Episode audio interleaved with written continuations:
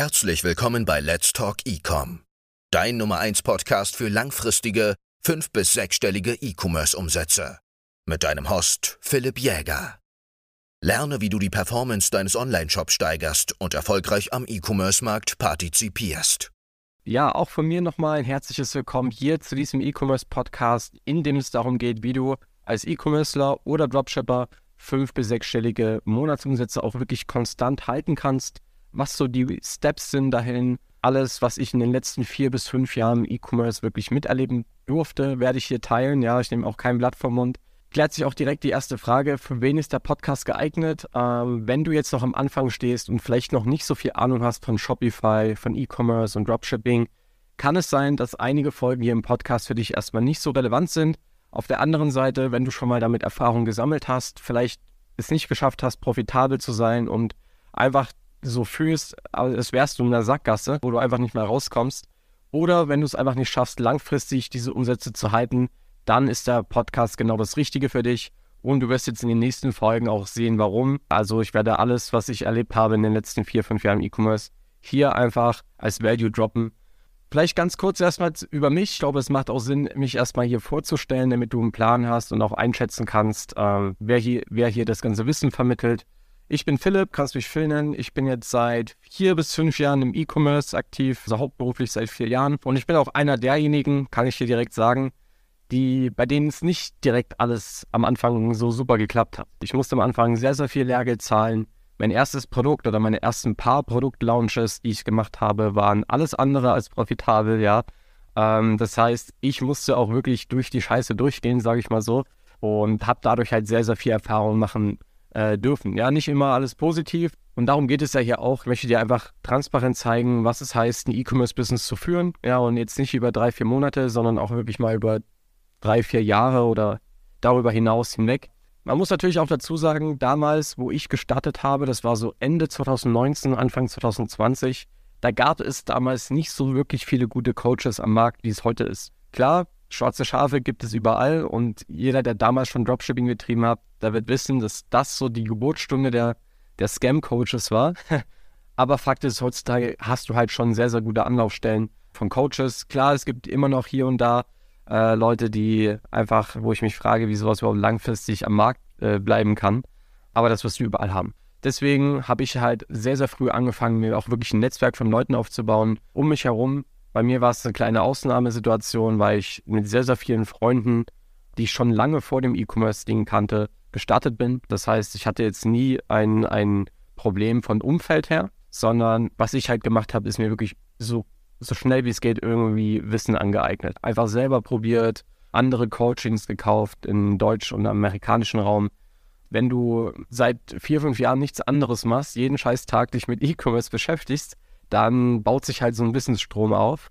Und den werde ich jetzt einfach so ein bisschen in den nächsten Podcast-Folgen so wiedergeben, beziehungsweise so die Key-Punkte, äh, meiner Meinung nach, auf die es wirklich im E-Commerce drauf ankommt, die dir aber so nie wirklich jemand da draußen sagt. Also ich will einfach so ein bisschen der Coach sein, den ich damals hätte gebrauchen können, ähm, als es sowas noch nicht so gut gab.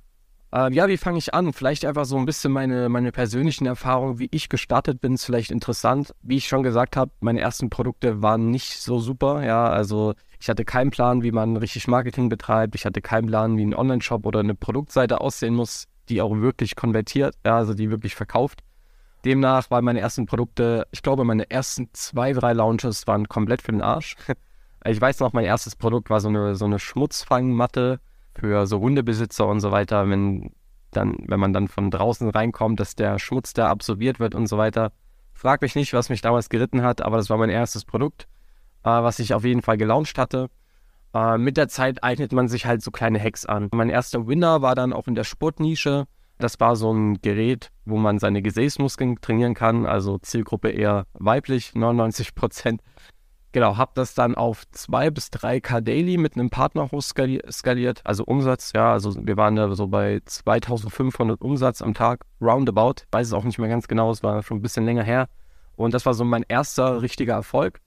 Ging nicht lange, weil wir dann einfach Probleme mit PayPal bekommen hatten, äh, weil wir einfach nicht wussten, wie man auch mit, mit Zahlungsdienstleistern kommuniziert. Hinter dem Online-Shop steckt dann noch viel mehr. Ja, Online-Shop ist ja nicht einfach nur verkaufen. Ja, du musst dich um Bestellungen kümmern, darum kümmern, dass Kunden zufrieden sind, um die Versandzeit und so weiter und so fort.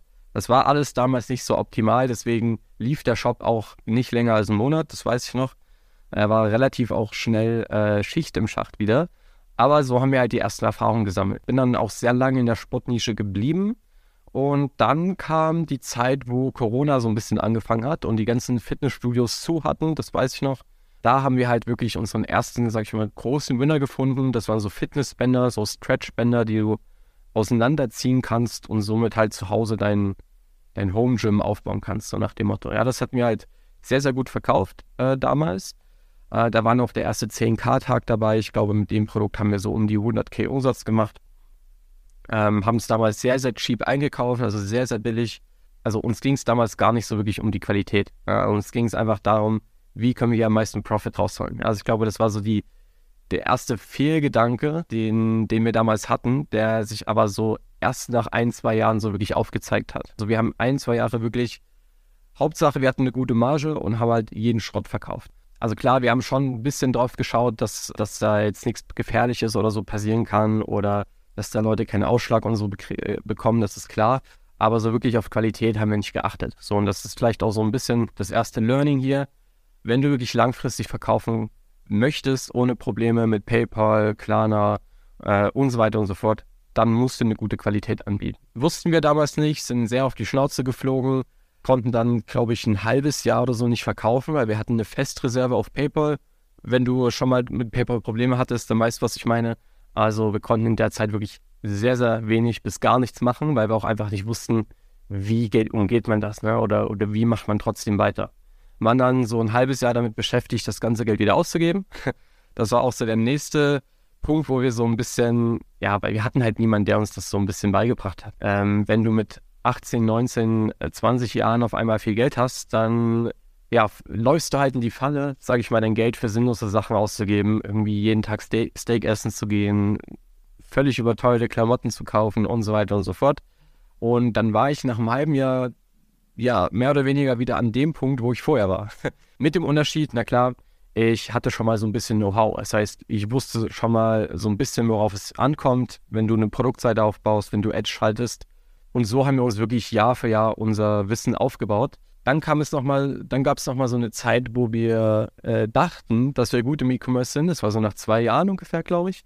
Da dachten wir, wir wissen, wie der, wie der Hase läuft, ja. Wir wissen, wie alles funktioniert und wir dachten, uns gehört die Welt, so nach dem Motto. Und haben halt vergessen, die wesentlichen Steps zu machen. Produkte zu testen, Launches zu machen. Und ja, sind dann äh, bei einem Produkt hängen geblieben, haben uns sehr, sehr emotional auf ein Produkt fokussiert. Das war so eine Trinkflasche die haben wir auch sehr, sehr schnell gebrandet, auch 600 oder 700 Einheiten per Railway von China nach Deutschland bestellt, also quasi in Vorkasse gegangen, die Produkte gekauft, unser Logo drauf gebrandet. Äh, wir haben mit Drohnen, Shots und äh, sehr, sehr geilen Ads gearbeitet.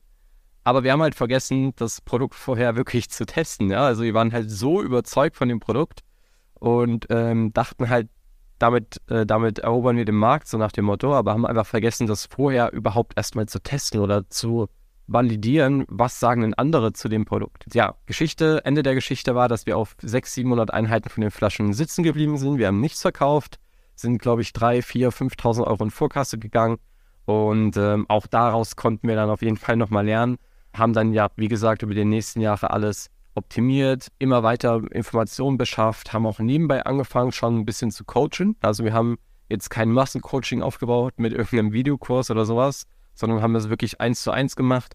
An den einen oder anderen Klienten von uns gehen an der Stelle Grüße raus, ja. Ähm, wir waren jetzt nicht so die Leute, die krass Werbung für unser Coaching oder so gemacht haben, sondern haben das wirklich nur unter einem, unter einem kleinen Personenanzahl äh, gemacht und auch wirklich nur One-to-One. -one. Äh, was ich damit sagen will, ist einfach dadurch, dass wir halt überall, sag ich mal so, unsere Fühler reingestreckt haben, überall mal alles ausprobiert haben und vor allem auch durch die Coaches, also Coachings. Ja, also teilweise hatten wir Leute, die schon vor uns bei zwei, drei anderen Coachings waren. Und so baut sich halt über die Jahre auch mit Connections halt ein enorm krasser Wissensstand auf.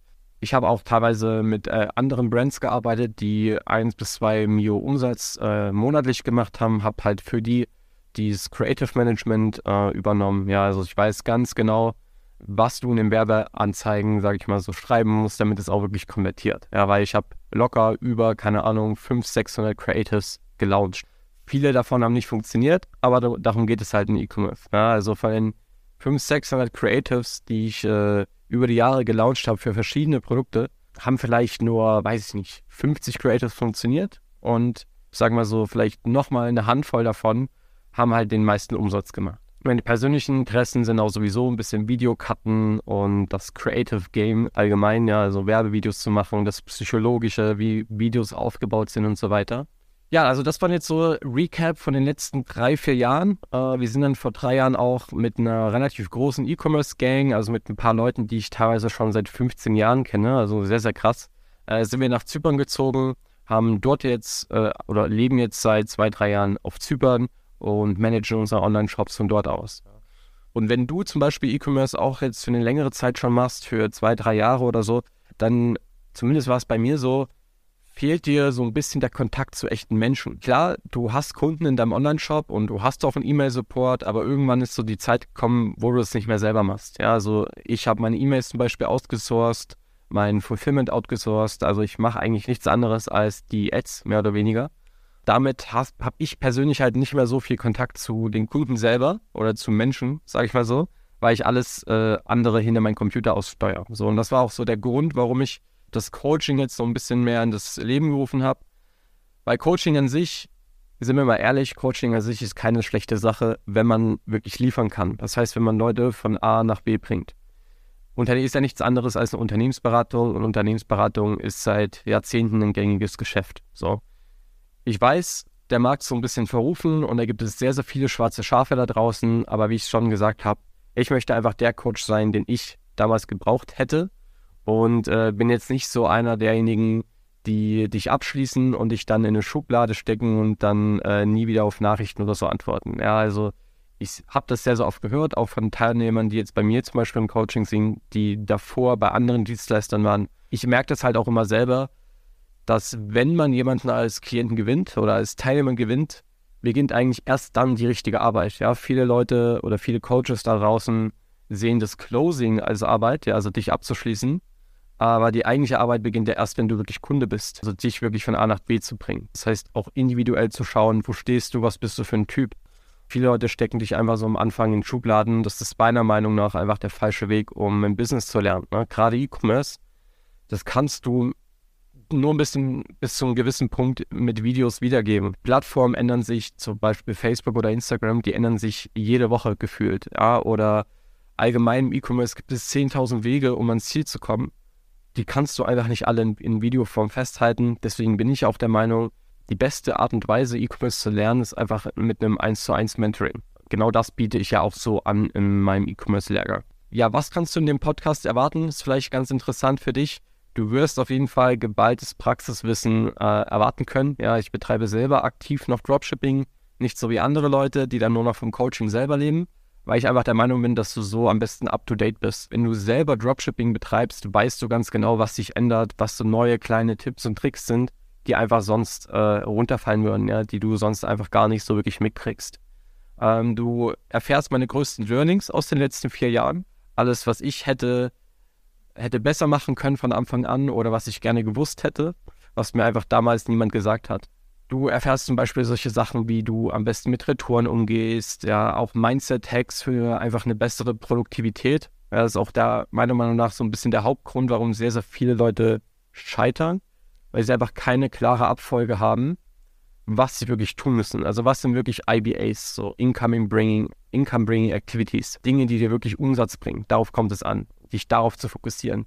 Ja, da gehört natürlich auch noch viel mehr dazu. Ja, also als nur das Verkaufen. Da gehört sowas wie dein Backoffice dazu, E-Mail-Support, E-Mail-Marketing, ähm, das Verwalten von wirklich mit den Payment-Prozessern. PayPal, Klarna zum Beispiel ist auch ein sehr, sehr sensibles The äh, Thema für Dropshipper. Also ich denke mal, du hast so einen ganz guten Überblick bekommen, was ich so für ein Typ bin. Bin nicht wirklich besonders. Ich habe keine Überkräfte oder einen Harvard-Abschluss. Ich bin einfach ein normaler Typ, der ein bisschen eher angefangen hat, ein bisschen mehr Erfahrung ge gesammelt hat und einfach öfter auf die Fresse geflogen ist als du wahrscheinlich. Ähm, aber darum geht es ja. ja und äh, mein Wissen werde ich jetzt hier in dem Podcast oder auch auf YouTube ein bisschen teilen. Deswegen, wenn dich das Thema E-Commerce und Dropshipping interessiert, lass gerne ein Follow oder Like da. Check auch die anderen Plattformen aus äh, für mehr Input, ja, YouTube oder Instagram. Ja, in diesem Sinne bedanke ich mich recht herzlich fürs Zuhören, äh, wünsche dir viel Spaß beim Umsetzen und bis zur nächsten Folge. Ciao, ciao.